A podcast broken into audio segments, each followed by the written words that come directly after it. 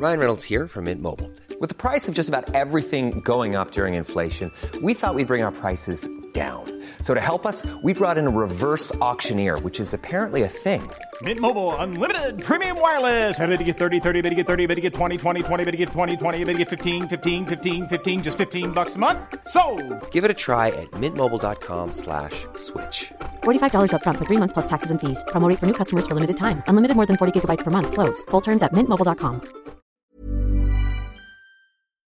Eh, pues vamos a seguir un poco con este tema y hablando de los Óscares también. Este, qué bueno que ya está por aquí porque yo tenía mucho interés en conocerlo.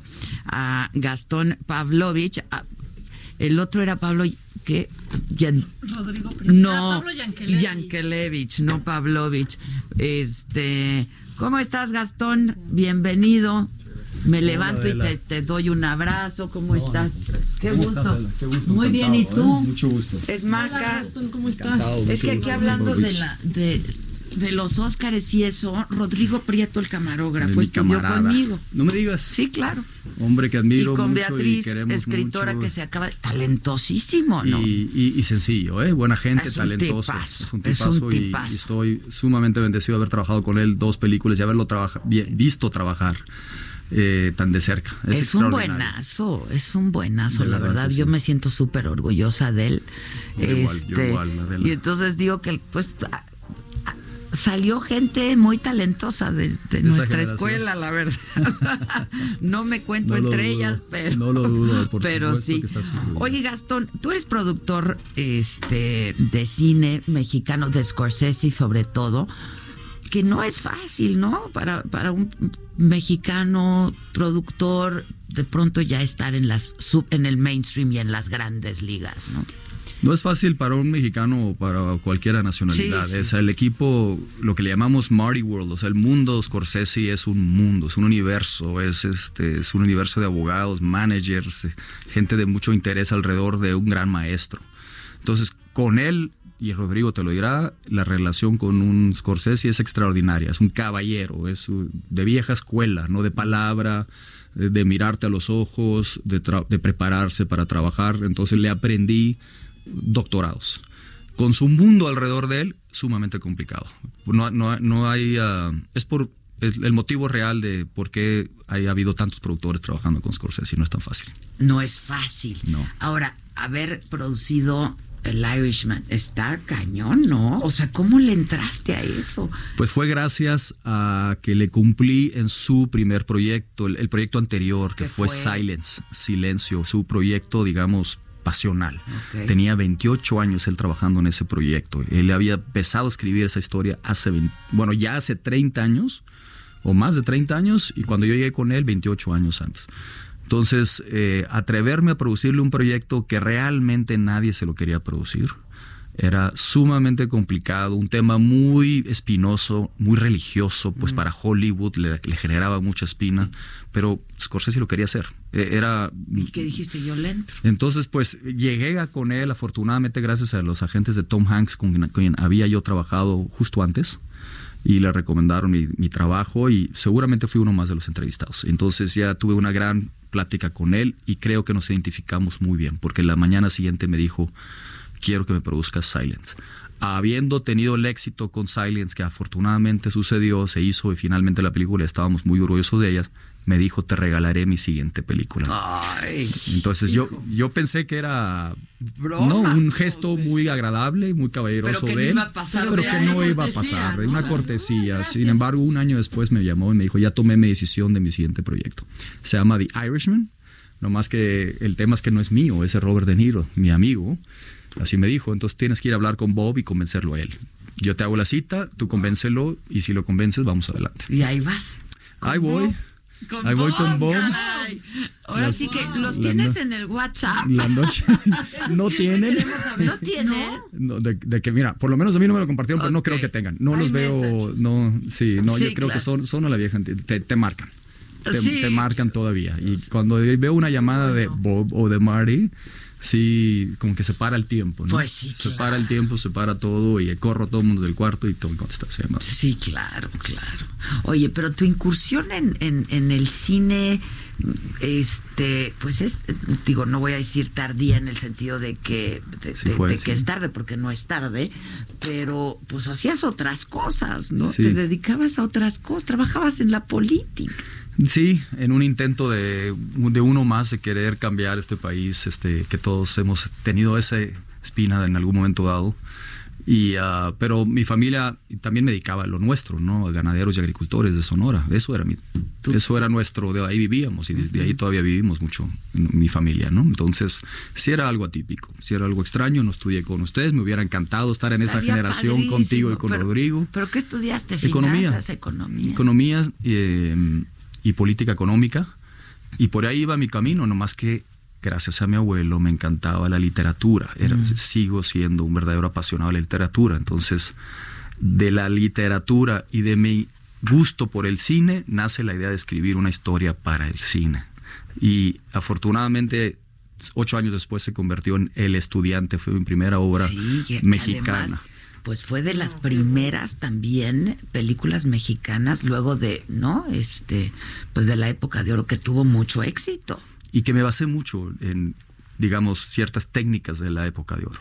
Siempre es- eran historias, primero con una fotografía muy especial, tipo Rodri- ti- tipo eh, bueno, los grandes fotógrafos de México que siempre han sido Gabriel Figueroa sin duda alguna y el principal. claro. Entonces siempre siempre viendo lo- el arte de ellos.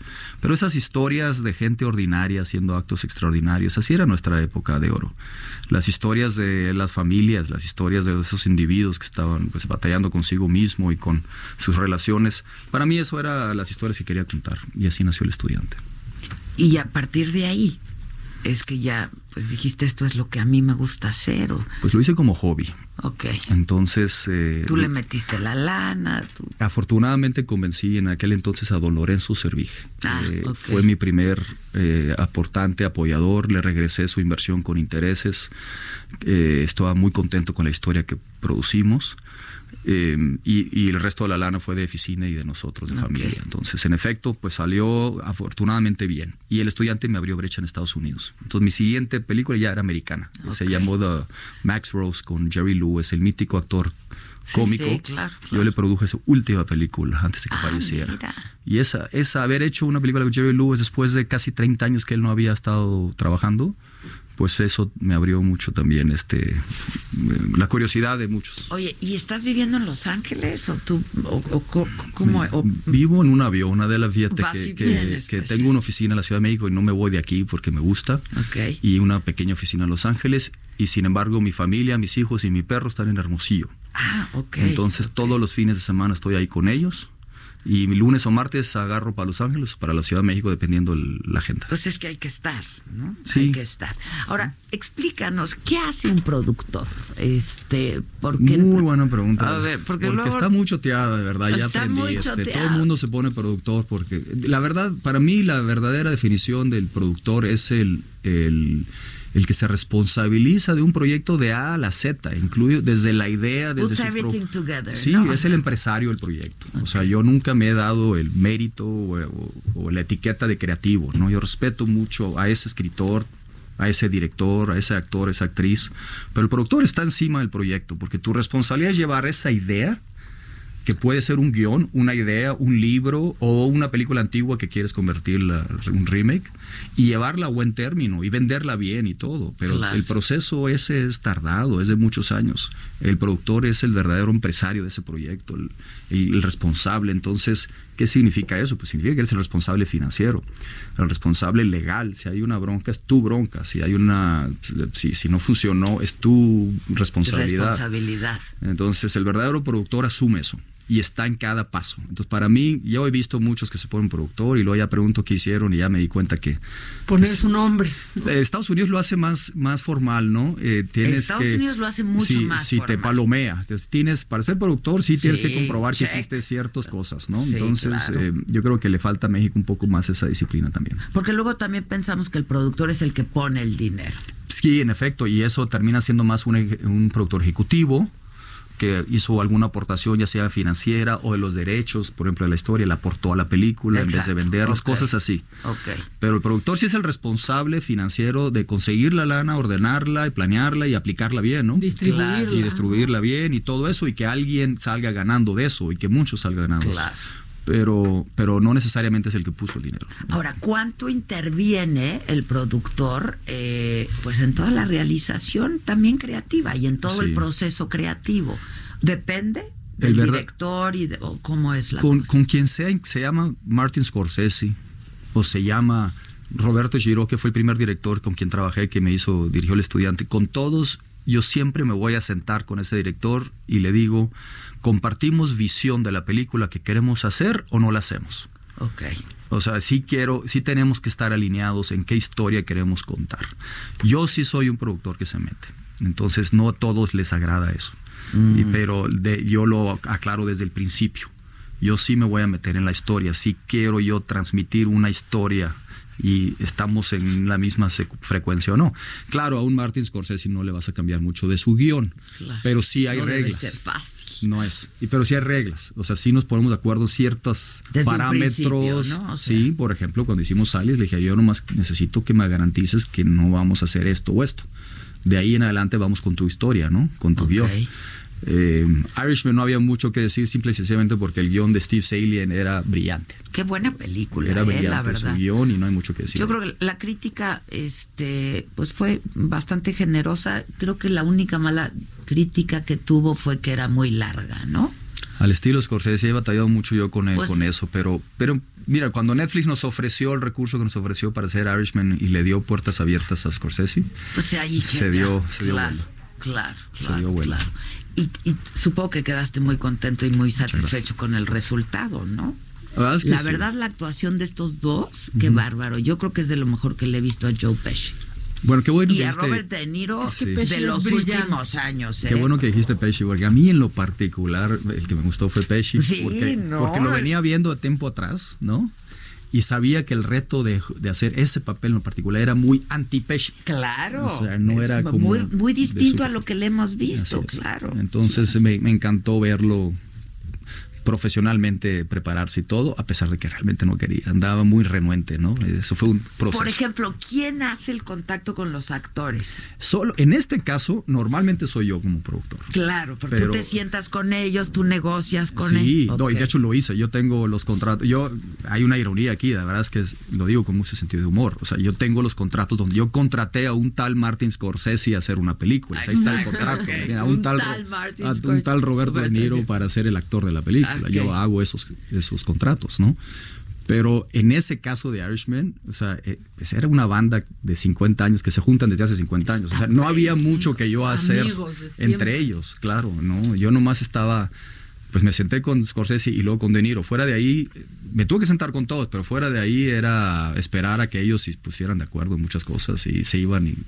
El, como, como, como chamaquitos amigos de hace 30, 40 Qué años. padre, ¿no? sí, Yo creo sí. que esta película en especial para ti debió de haber sido muy padre. Sí, porque Silence fue, Silence fue más especial por el trabajo que nos implicó, porque ahí sí nadie, no estaba nadie más que Scorsese y yo. Nadie nos quiso ayudar. Ahí sí nos la echamos nosotros y por eso estoy más orgulloso de Claro. Silence, porque el trabajo fue infinitamente más titánico y era mucho más complicado esa película. Pero ya todos los elementos incluidos en Irishman fue un poquito más divertido, hasta, hasta el punto que lo lle- llevé a Netflix. Antes de Netflix no era divertido, o sea, era complicado por lo caro y todo lo Claro. que estábamos haciendo. ¿Cuánto costó esa película? Mira, oficialmente no puedo decirlo. Ah. Eh, firmamos un contrato con De- Netflix de- para eso, pero el rango que dicen las notas ah, que han Sí. salido, que anda entre 160 y 220 millones de dólares, es correcto. En ese Ok. rango está. Está por ahí, Sí. está por ahí. Sí, Y na- ya- nada barato. Oye, ¿y ya estás en algo más?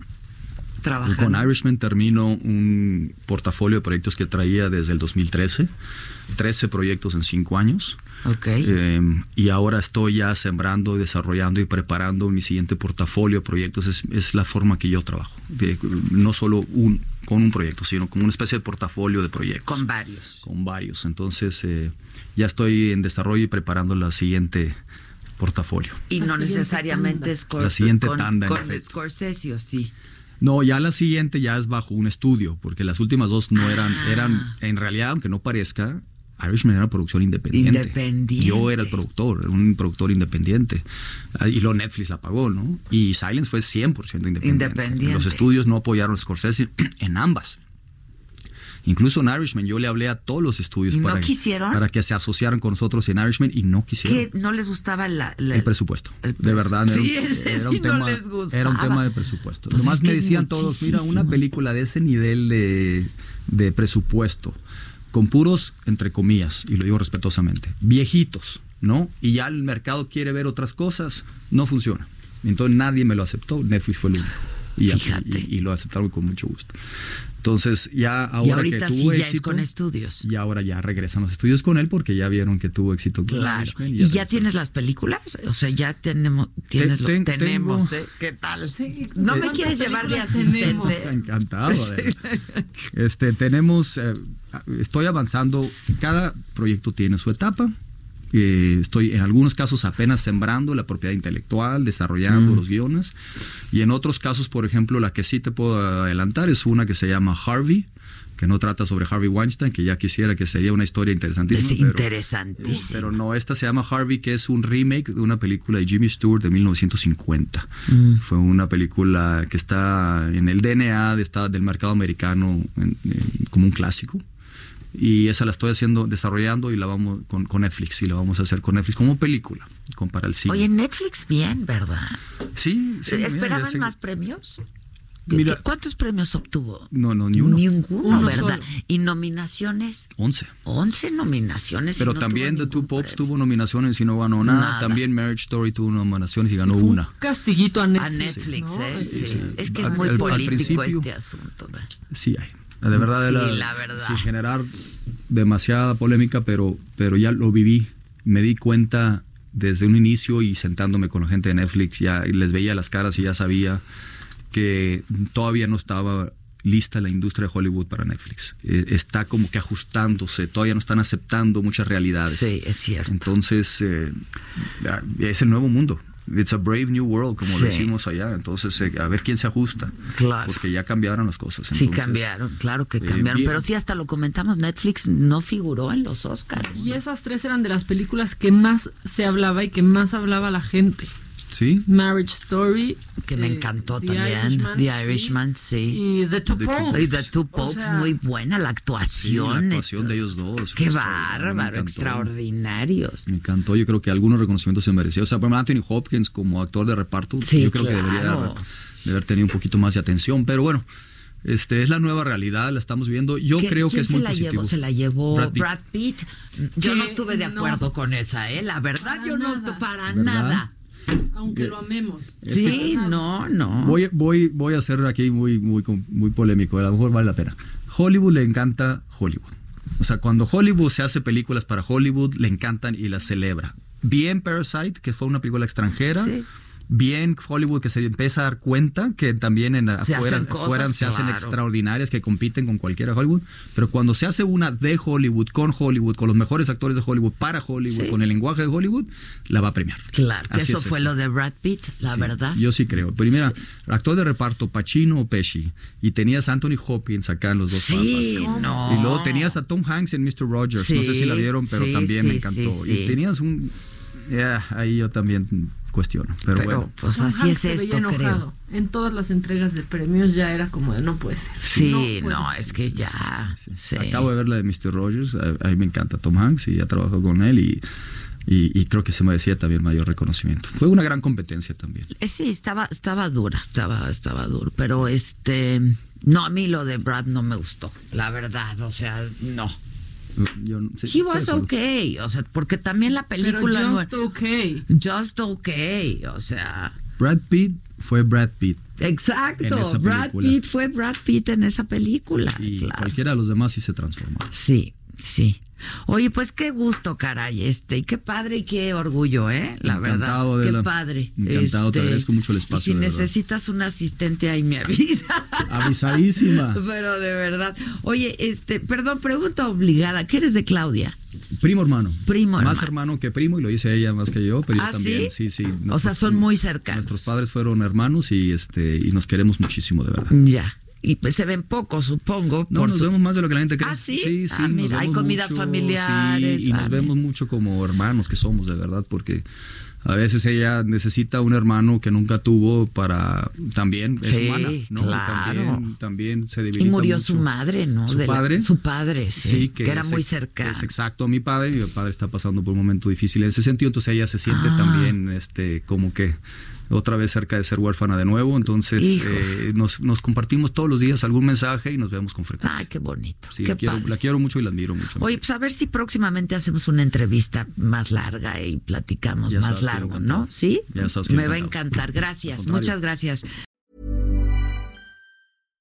When you make decisions for your company, you look for the no-brainers. And if you have a lot of mailing to do, stamps.com is the ultimate no-brainer. It streamlines your processes to make your business more efficient, which makes you less busy. Mail checks, invoices, legal documents, and everything you need to keep your business running with stamps.com.